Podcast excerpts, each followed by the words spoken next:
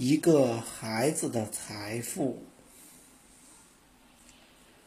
在达瑞八岁的时候，有一天他想去看电影，因为没有钱，他想是向爸妈要钱，还是自己挣钱。最后，他选择了后者。他自己调制了一种汽水，向过路的行人出售。可那时正是寒冷的冬天，没有人买，只有两个人例外：他的爸爸和妈妈。他偶然有一个和非常成功的商人谈话的机会。当他对商人讲述了自己的破产史后，商人。给了他两个重要的建议：一是尝试为别人解决一个难题；二是把精力集中在你知道的、你会的和你拥有的东西上。这两个建议很关键，因为。对于一个八岁的孩子了而言，他不会做的事情很多。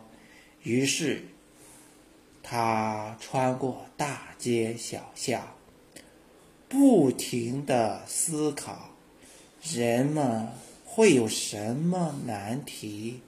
他又如何利用这个机会？一天，吃早饭时。父亲让达瑞去取报纸。美国的送报员总是把报纸从花园篱笆的一个特制的管子里塞进来。假如你想穿着睡衣，舒舒服服的吃早饭和看报纸，就必须离开温暖的房间。冒着寒风到花园去取，虽然路短，但十分麻烦。当达瑞为父亲取报纸的时候，一个主意诞生了。当天，他就按响邻居的门铃，对他们说。每个月只需付给他一美元，他就每天早上把报纸塞到他们的房门底下。大多数人都同意了。很快，他有了七十多个顾客。一个月后，当他拿到自己赚的钱时，觉得。自己简直是飞上了天。很快，他又有了新的机会。